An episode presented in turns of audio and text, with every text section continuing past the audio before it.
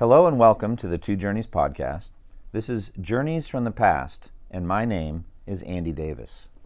The purpose of these podcasts is to inspire listeners to courageous sacrificial actions to make progress in the two journeys the internal journey of holiness and the external journey of evangelism and missions by learning the stories of our heroic brothers and sisters in the past.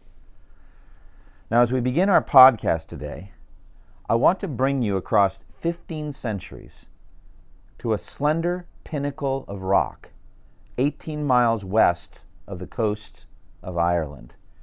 It is regularly buffeted by storms and pounded continually by the cold northern Atlantic surf. It's shaped somewhat like a pyramid, but it has twin peaks that jut upward 700 feet toward the usually overcast skies. Its sides are extremely steep, with dramatic rocky cliffs that overlook the Atlantic waves. It's called Skellig Michael. Michael, named for the archangel Michael, and Skellig, an old Gaelic word meaning splinter of stone. It's hard to believe that, according to historian Kenneth Clark, all of Western civilization, and Western Christianity indeed, clung by the skin of its teeth to places like Skellig Michael in the 6th century. For in this austere place there was a monastery of tenacious monks who diligently copied the texts of all classical libraries of the now collapsed Roman Empire, preserving them for posterity from the depredations and destructions of the hordes of barbarians who had overwhelmed Rome at the last and were burning anything they didn't consider of any value. Scrolls with writing on them meant very little to the Vandals and Goths and Visigoths and Huns as they swept through the streets of Rome, the so called Eternal City. They scooped up gold and silver and marble and other valuable materials, but the scrolls of Latin and Greek texts in the libraries were quickly consigned to the flames of ignorant destruction. This was the beginning of the so called Dark Ages. But, according to Clark and also fellow historian Thomas Cahill, it was the Irish that saved civilization.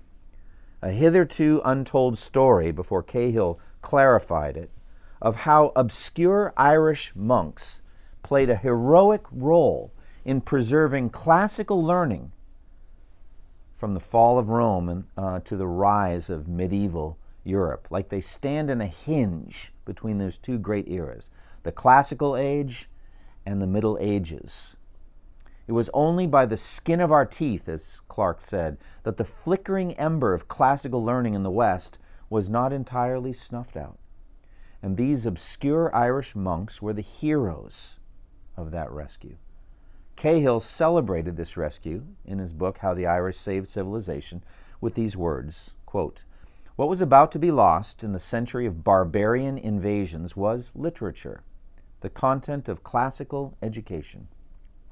Had the destruction been complete, had every library been disassembled and every book burned, we might have lost Homer and Virgil and all of classical poetry, Herodotus and Tacitus and all of classical history, Demosthenes and Cicero and all of classical oratory, Plato and Aristotle and all of Greek philosophy, and Plotinus and Porphyry and all the subsequent commentary.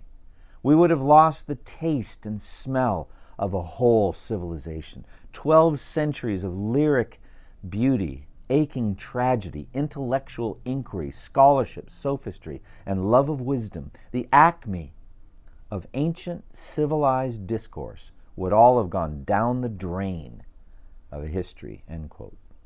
Well, what is civilization?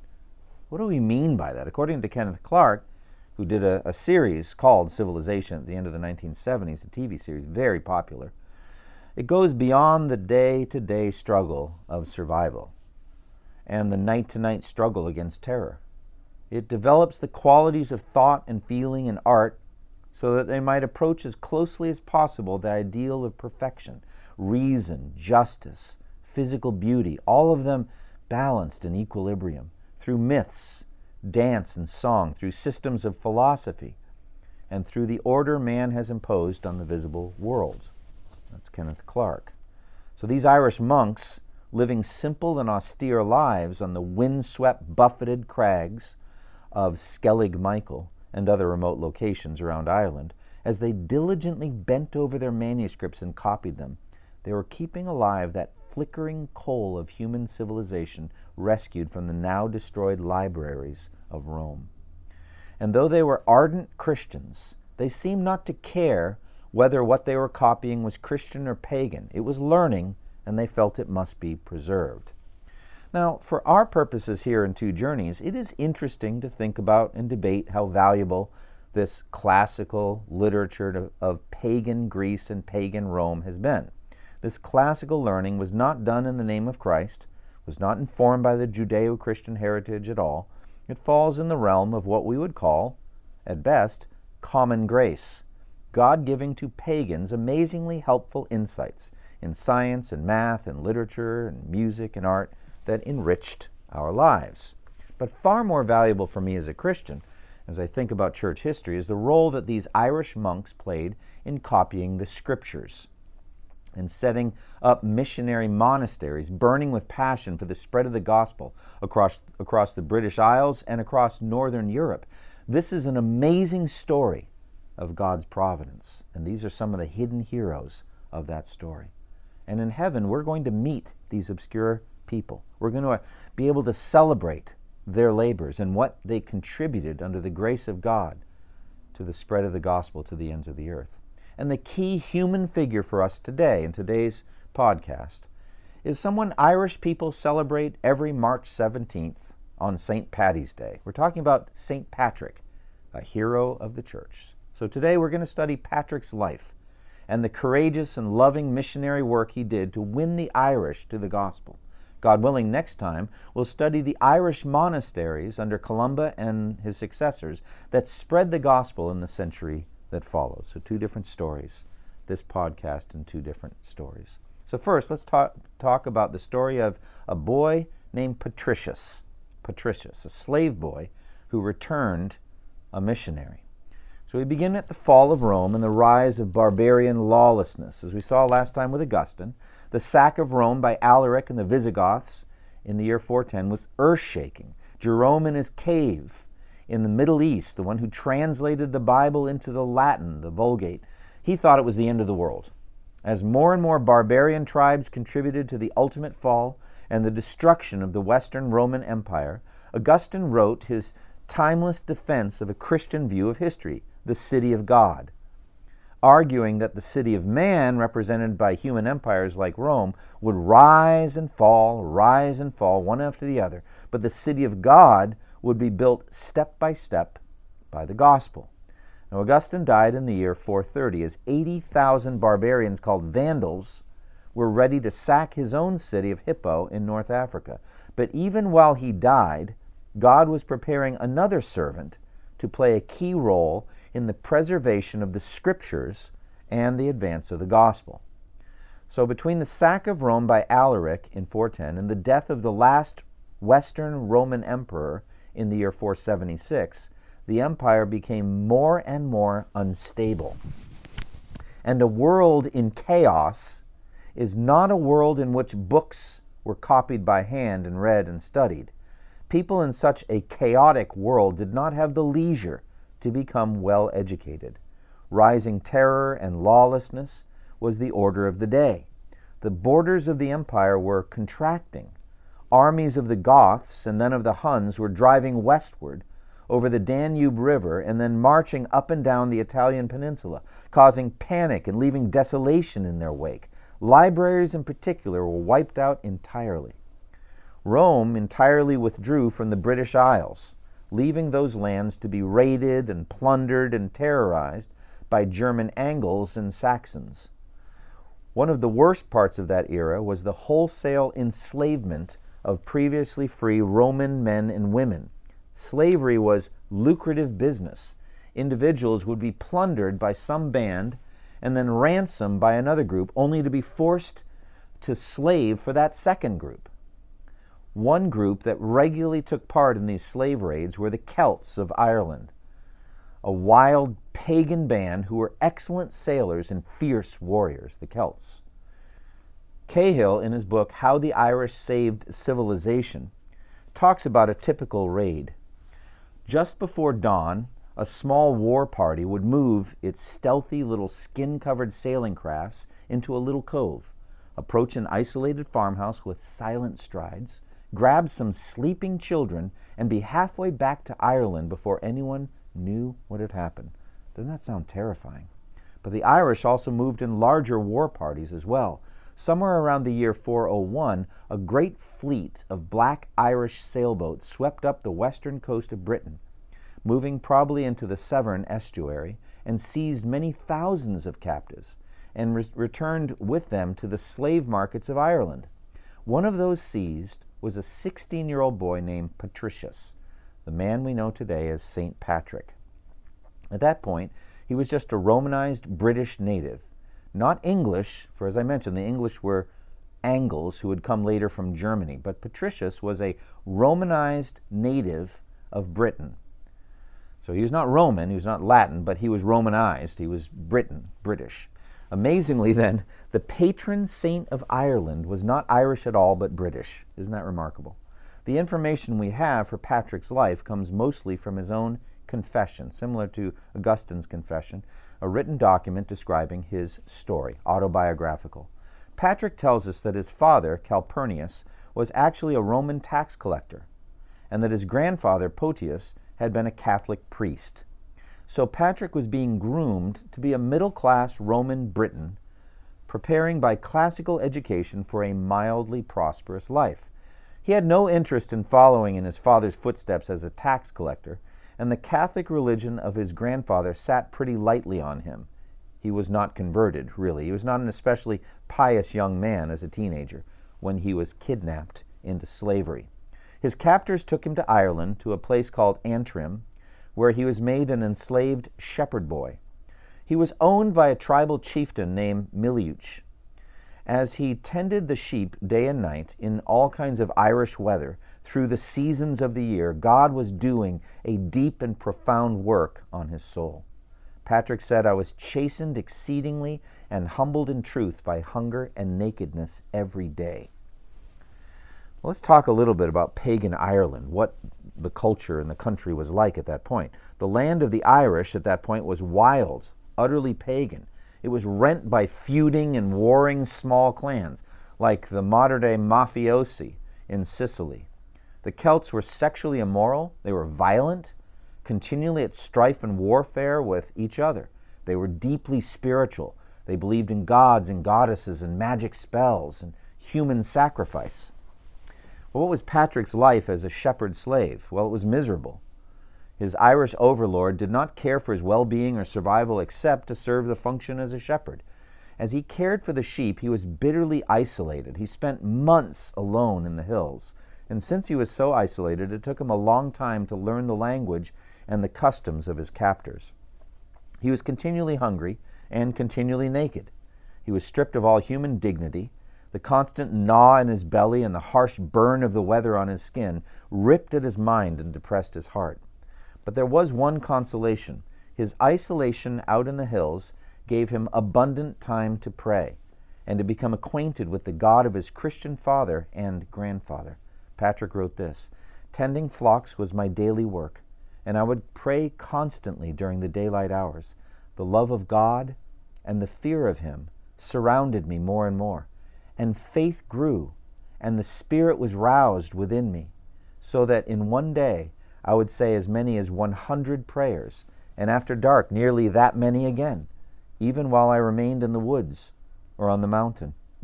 I would wake and pray before daybreak, through snow, frost, rain, nor was there any sluggishness in me, such as I experience nowadays, because then the Spirit within me was ardent. Patrick endured six years of this harsh isolation, and by the end of it, he had been transformed from a careless, immature boy to effectively an ardent, visionary man of God. A visionary for whom there was very little separation between this world and the heavenly one. Finally, the time came for his escape. On the last night he would spend as Miliuch's slave, he received in his sleep his first otherworldly experience. A mysterious vo- voice spoke to him. Your hungers are rewarded, it said. You are going home. Patrick sat up, startled by the voice, but then the voice continued Behold, your ship is ready. Well, Miliuch's farm was inland, nowhere near the sea, but Patrick set out, having no idea where he was going. He walked over 200 miles through territory he had never seen before in his life, yet he was never once stopped, never followed. He was not asked any questions which a runaway slave like him would have had a hard time answering. Finally, he reached a southeastern inlet. Thomas Cahill thinks it was near Wexford as he walked down, uh, walked toward his destiny, his faith that he was being led and protected by Almighty God must have grown to a huge degree. For it seems almost impossible that a fugitive slave like him could have made such progress without God's intervention, without God's help. So Patrick wrote, I came in God's strength, and therefore I had nothing to fear. Patrick went down to the dock where some sailors were loading a cargo of Irish hounds for sale on the European continent. Patrick approached the captain, who must have eyed him suspiciously. Somehow, we don't know how, Patrick had money for the passage.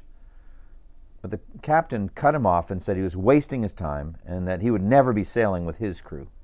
Patrick was in great danger at this point. It would be almost impossible for him in a port town like that not to be recognized as a fugitive slave. And if the captain would not take him, effectively he was lost. Patrick wrote, Hearing the captain's response, I left them to go to a hut where I had been staying, and on the way I began to pray. Before I had even finished my prayer, I heard one of the sailors shouting out after me, Come quickly, they're calling you. And right away I returned to them, and they said, Come on board, we will take you on trust. They sailed for the continent, and it took three days to get there. We don't know exactly where the ship landed, but when they disembarked and journeyed inland, they found only a deserted land with nothing to eat, though they walked through it for two weeks. Modern scholars struggle to line Patrick's account up with the Europe we know now from history that was going on at that time, but it might have been maybe the year 407 when German barbarian hordes were ravaging lands everywhere, leaving nothing in their wake, nothing of value. So that would be the deserted land that Patrick was walking through. Patrick and all the men uh, who had gotten off the ship were very close to starving to death. Some of them were collapsing, half dead by the side of the road. But then, suddenly, at this point, the captain turned to this religious young man and taunted him. What about it, Christian? You say that your God is great and powerful. Why can't you pray for us? We're starving to death, and there's little chance of us seeing a living soul. So Patrick's faith at that moment filled him. It's a key juncture in his life. He said to the captain and to the men, From the bottom of my heart, I tell you, trust, turn trustingly to the Lord my God, for nothing is impossible with him. And today he will send you food for your journey until you are filled, for he has abundance everywhere. What a statement to make, just on faith. But God was leading him. Patrick's sincere faith moved the sailors. They all bowed their heads in prayer with him for God to provide food. Suddenly they heard the sound of a stampede. They all raised their heads, and they saw a large herd of pigs rushing straight for them on the road. Pigs, their favorite meat. This was a direct answer to prayer. Well, after that amazing occurrence, it took Patrick another few years to get home. We don't really know what happened in those years. But at last, however, Patricius makes it back to his family in Britain. He is welcomed as a lost son returning home, and his parents beg him never to leave them again. But all these experiences have profoundly changed him. He's not the teenager he was. He has been hardened into the strong man of God that he would be the rest of his life by his years of suffering, and he has a deep, profound faith in God. Soon after returning home, he has a powerful dream or vision during the night. He sees a man that he knew in Ireland, one named Victoricus, holding countless letters. He selects one and hands it over to Patrick, who reads the heading on the letter. It says, The Voice of the Irish at the top. At that moment in the vision, he hears the voice of a multitude of people crying out to him. He is beside a forest near the Western Sea, what we would know today as the Irish Sea, that separates Britain from Ireland. These people cry with one voice We beg you to come and walk with us once more. It is Patrick's Macedonian call, like the one that the Apostle Paul experienced in Acts 16, where he had seen a vision of a man of Macedonia saying, Come over and help us. Patrick felt stabbed to the heart by this vision. Come and walk among us once again, holy youth. And the plaintive and desperate call of the Irish people to come back. No matter how much he tried, Patrick could not push the vision or its meaning from his mind. He actually starts having more visions at this point, including Christ himself speaking from within his heart. He who gave his life for you, he it is who is speaking within you. As Cahill put it at this amazing moment in redemptive history, Patricius, the escaped slave, is about to be drafted once more as St. Patrick, apostle to the Irish nation. It is an amazing moment in redemptive history because Patrick may well be the first missionary to a truly wild and barbarian people. Paul went on three missionary journeys, but it was always within the classical Greco Roman world that he knew very well. That is in no way to minimize it or the danger, for he suffered greatly more than any other missionary I know in history. But he was fluent in Greek and was a Roman citizen. This was his culture. And everywhere he went, there were already Jewish synagogues, and he always began there. That was his culture as well. Patrick, on the other hand, ventured into a land characterized by an utterly wild, dark, violent, pagan people. It was not his culture, rather, they had been his captors. In order to train for his mission, Patrick had to make up for lost time academically because of his capture at age 16, he was hopelessly behind in his schooling. He followed the visions and inner voice to a monastery in Gaul, probably the island monastery of Lérins, offshore from modern day Cannes. There he endured the rigors of academic training, studying in order to be ordained as a deacon. After finishing his training, he is ultimately ordained not just as a deacon, but as a priest and as a bishop. Cahill said he's probably the first missionary bishop. Patrick spoke of this commitment uh, later in his life. He said, The gospel has been preached to the point beyond which there is no one, meaning nothing but the ocean. In other words, he went beyond into nothingness spiritually. And Patrick, at the moment that he set out from Ireland, was fully aware of the great dangers that would face him. Every day, he said, I am ready to be murdered, betrayed, enslaved, whatever may come my way. But I am not afraid of any of these things because of the promise of heaven, for I have put myself in the hands of God Almighty. He knew that if he died, he'd go to heaven. He knew that if he were afflicted and persecuted, he would be rewarded in heaven. It was heavenly mindset that drove him on as a missionary. So, what is the timeline here? Patrick was originally kidnapped in the year 401. He escaped in the year 407, ordained in the year 430, all right, so 23 years later, returned to Ireland in 432 at the age of 47. So he's a 47 year old man at this point, going back to Ireland. Now let's speak of Patrick's love for the Irish people. Patrick's love for the Irish people shines out of his writings about them. He describes them as individuals that he knew them to be, and he seems to delight in their attributes. He worries constantly for the welfare of the people, both spiritually and physically. He is noteworthy in his abhorrence of slavery, and he speaks up for the slaves whom he led to faith in Christ, especially the women. Patrick wrote, It is the women kept in slavery who suffer the most, and who keep their spirits up despite the menacing and terrorizing that they must endure. The Lord gives grace to his many handmaids, and though they are forbidden to follow Christ, they do so anyway, and they do it with a backbone. What a great statement. We're going to meet those, those women Christian heroes in heaven.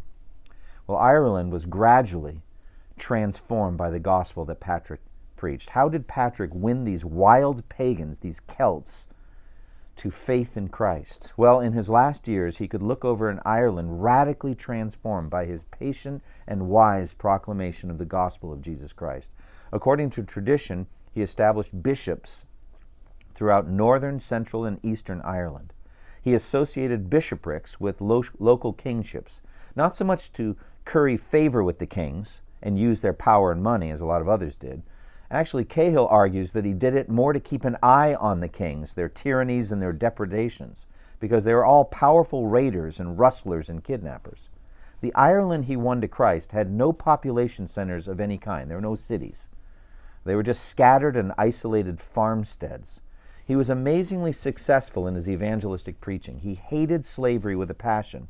And Cahill argues, and this is significant, that Patrick was the first human being in the history of the world to speak out unequivocally against slavery itself, not merely the excesses of it. That's amazing, isn't it? Think of the significance that. The first to ever just come straight out against slavery. Within his lifetime, or soon after his death, the Irish slave trade came to a complete halt as a result of his preaching. The Irish stopped plundering uh, and making slaves. Other forms of violence, like murder and intertribal warfare, also decreased greatly. He established monasteries and convents throughout Ireland, training those in them to shine with the light of Christ and display the virtues of lifelong faithfulness, courage, and generosity. He showed them that the sword was not the only way to set up and run a society. He powerfully preached against British slave traders, petty kings who did the same thing to the Irish that the Irish marauders had done to Patrick. These petty kings along the western coastline of Britain rushed to fill in the power vacuum by the collapse of the Roman Empire and the absence of Roman legions. They began to carve out new territories for themselves and to plunder each other and the neighboring Irish countryside. Some of these British kings claimed to be Christians, but were actually stealing some of Patrick's converts by the thousands and enslaving them. So Patrick violently protested what they're doing, sent a delegation of priests to the court of one of these kings, Coroticus, with the hope of ransoming or releasing some of the captives. But the delegation was laughed to scorn. So Patrick wrote an open letter to all British Christians in an attempt to put pressure on Coroticus. It is filled with the passion that Patrick has for his flock of Irish Christians. This is what he wrote Ravening wolves, eating up the people of the Lord as if they were bread I beseech you earnestly. It is not right to pay court to such men, nor take food or drink in their company, nor is it right to accept their alms, until they, by doing strict penance with shedding tears, make amends before God, and free the servants of God, and the bapti- baptized handmaidens of Christ, for whom he died. This is a crime so horrible and unspeakable. Talking about slavery. Almost certainly, Patrick's passion comes from his own memories of his life as a slave. Possibly the British Christians did not recognize the Irish Christians as their brothers and sisters in Christ. Patrick writes, In sadness and grief shall I cry aloud, O most lovely and loving brothers and sons, whom I have begotten in Christ. I cannot number them. What shall I do for you? I am not worthy to come to the aid of either God or men. The wickedness of the wicked has prevailed against us. We are become, as it were, strangers can it be that they do not believe that we have received one baptism or that we have one God and Father? Is it a shameful thing in their eyes that we have been born in Ireland? End quote.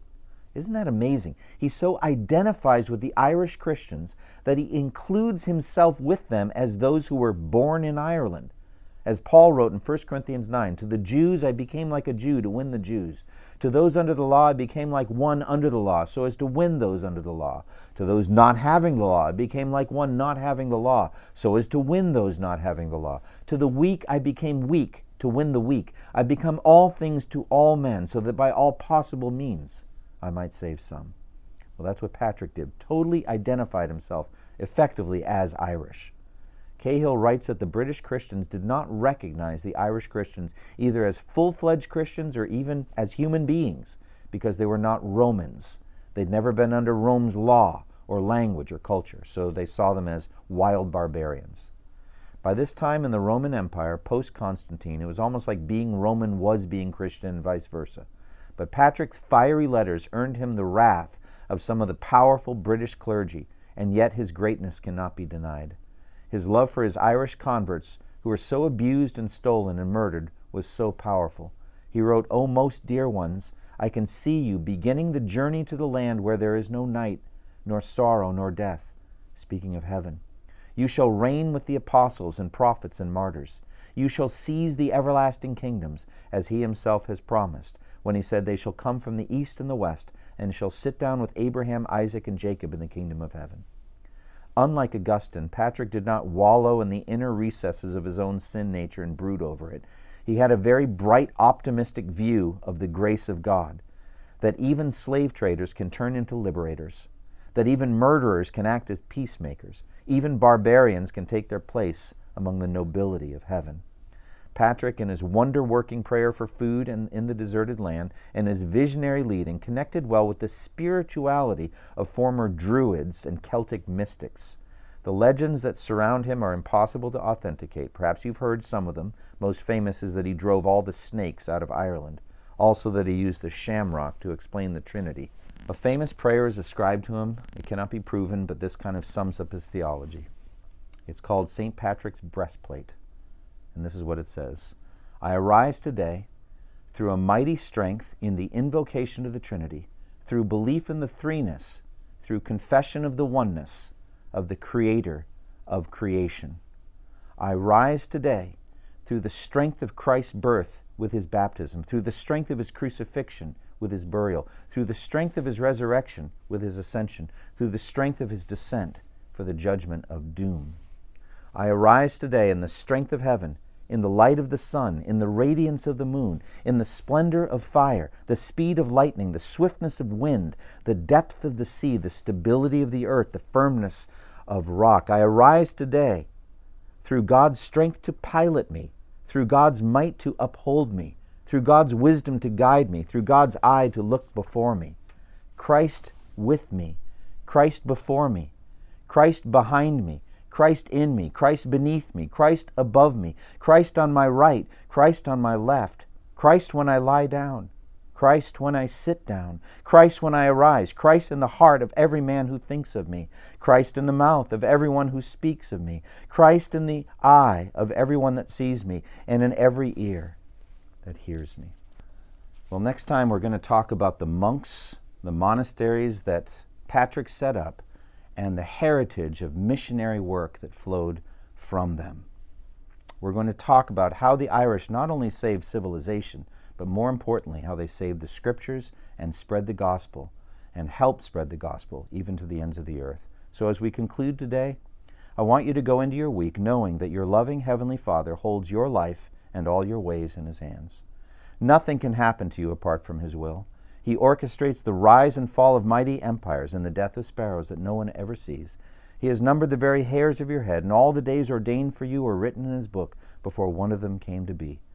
And He has gone ahead of you to prepare specific good works for you to walk in, good works that are essential to His kingdom that He is building, His eternal kingdom. Just as your brothers and sisters in Christ live for His glory in their day, so do the same in yours, by the power of His Spirit for the glory of his Son, Jesus Christ.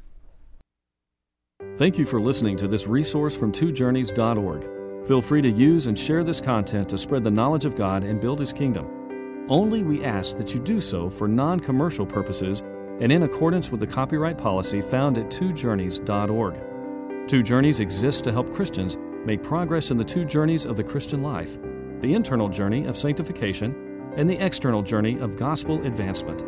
We do this by exporting biblical teaching for the good of Christ's church and for the glory of God.